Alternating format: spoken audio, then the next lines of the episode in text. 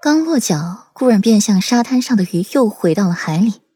裴玉进窝就瞧见了顾阮虚弱的瘫床上，迈着步子朝他走过去，附在他身上，在他唇瓣上亲了亲。软软，梳洗一下，下来用餐。我不吃了，我不饿。夫君你自己吃吧，我累得走不了路了。顾然用手背挡住自己的眼睛，声音越来越小声。裴玉拿开他手时，才发现他已经睡过去了，无奈的摇头微笑，替顾然褪去了鞋袜，盖好了被子，才下楼。也只是霍森一个人。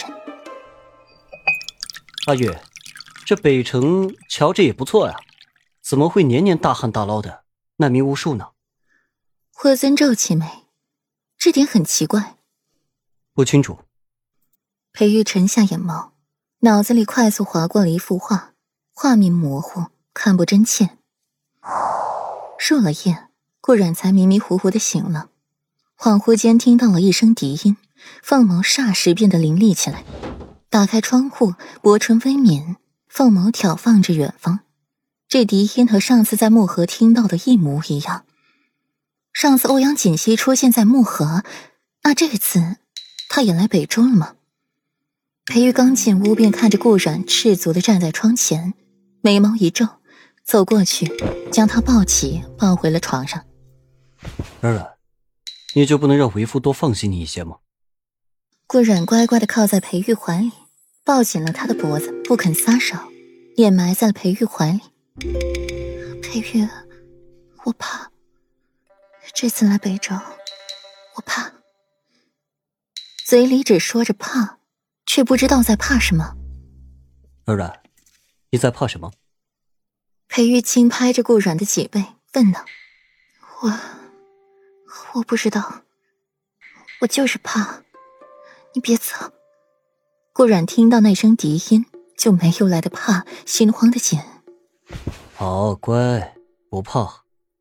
为夫一直陪着软软，不离开，好不好？乖，不怕。有为夫在，不怕。裴玉轻声的哄着顾然，嘴里絮絮的说着话，直到顾然的心情微微平静下来，才松下了一口气。就是因为有你在，才怕呢。顾然没好气的嘀咕一句，温顺的靠在了裴玉怀里，轻轻的闭上眼睛。软软，你是不想再睡觉了是吧？裴玉脸色一黑，这丫头一日不教训，便是过不去了。不，我想，你能不能别老威胁我？你除了用你的身子威胁我，你还会什么？顾然不满的推一把裴玉，满心不愉快。为夫会的可多了，不知道软软想要体验哪一种，为夫一定都竭力满足软软。安国寺香火鼎盛，人山人海，热闹非凡。顾软站在寺内。瞧着热闹的景象，看着裴玉神采飞扬的脸，就像一巴掌给他招呼上去。软软，别这么看着为夫，为夫担心自己会把持不住。裴玉轻笑着，伸手捏了捏顾然的脸。裴玉，你脸落家了吗？裴玉没好气的白他一眼，真是什么话都敢说了，大白天的还这么多人，没有把软软落家里就好。有软软了，还管别的做什么？嗯，最后一个“嗯”字极具挑逗意味。也是啊，夫君一向厚颜无耻，丢一张脸算什么？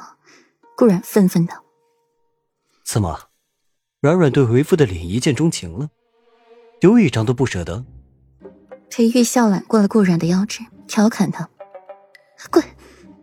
你才对自己脸一见钟情。”顾然瞪裴玉一眼，推开他，先一步进入了大殿。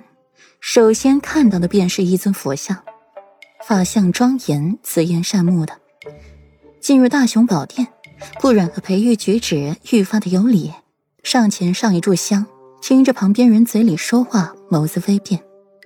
顾然抬起头，再看一看这佛像，将心底的不适压下去。出了大殿，迎面碰上了一位僧人。一身的珠光宝气。